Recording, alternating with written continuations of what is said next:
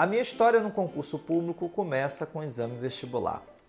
Para mim foi uma experiência particularmente difícil porque eu venho de escola pública. A minha formação inteira se deu na escola pública, à exceção a do curso pré-vestibular e do curso de língua estrangeira.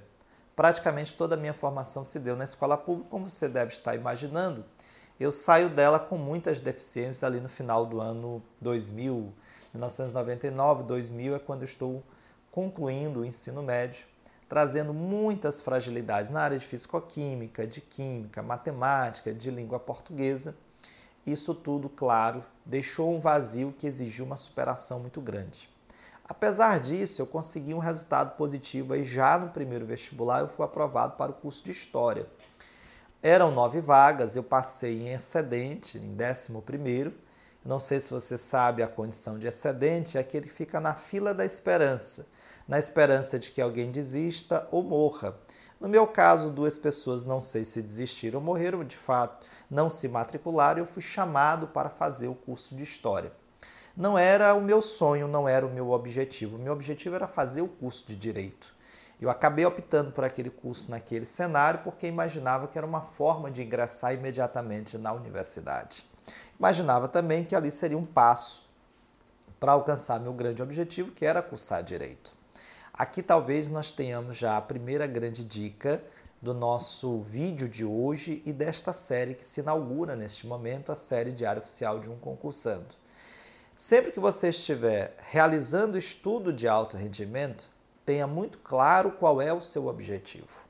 O planejamento, a organização do seu estudo é o ponto de partida. Você não pode chegar a algum lugar se antes, sem antes estabelecer qual é a sua meta, qual é o seu propósito, qual é o seu objetivo. O meu objetivo então era ser aprovado, alcançar o vestibular do curso de Direito da Universidade Federal do Maranhão, onde eu vivo até hoje.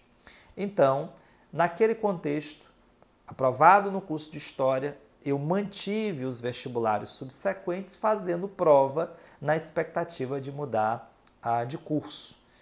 Eu, na época, fazia parte de um grupo de amigos, nós integrávamos o movimento religioso, alguns desses amigos são ainda ah, de minha convivência pessoal, e uma dessas, dessas, dessas pessoas, uma amiga, uma jovem estudante de medicina, chega para mim e diz assim: ela tinha uma característica bastante típica de alguns médicos, de ter uma linguagem muito franca, muito objetiva, muito direta. Ela me olha e diz assim: Jean, você foi aprovado no último vestibular? Eu disse: não, não fui aprovado. Tá, mas você ficou em qual posição? Eu disse: eu não sei nem dizer porque eu não fui aprovado nem na primeira. Nem na primeira? Não, não, nem na primeira. Ah, e no vestibular anterior? Eu também não sei a classificação porque eu também não fui aprovado nem na primeira.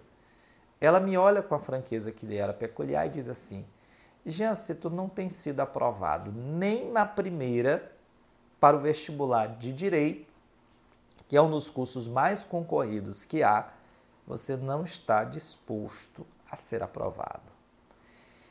Quem me conhece sabe que eu não costumo responder imediatamente, eu costumo ponderar muito aquilo que eu vou dizer, mas imediatamente me veio à cabeça aquela ideia: ela está dizendo isso porque ela não trilhou o caminho que eu percorri.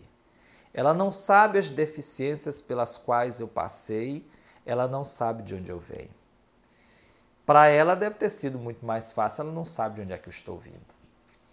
Mas aquilo ficou na minha cabeça, e quando chega a noite, quando bate o recolhimento da ausência, quando finalmente você acalma os ânimos, vem aquela sensação de reflexão e me retorna à memória a imagem da minha amiga dizendo aquilo.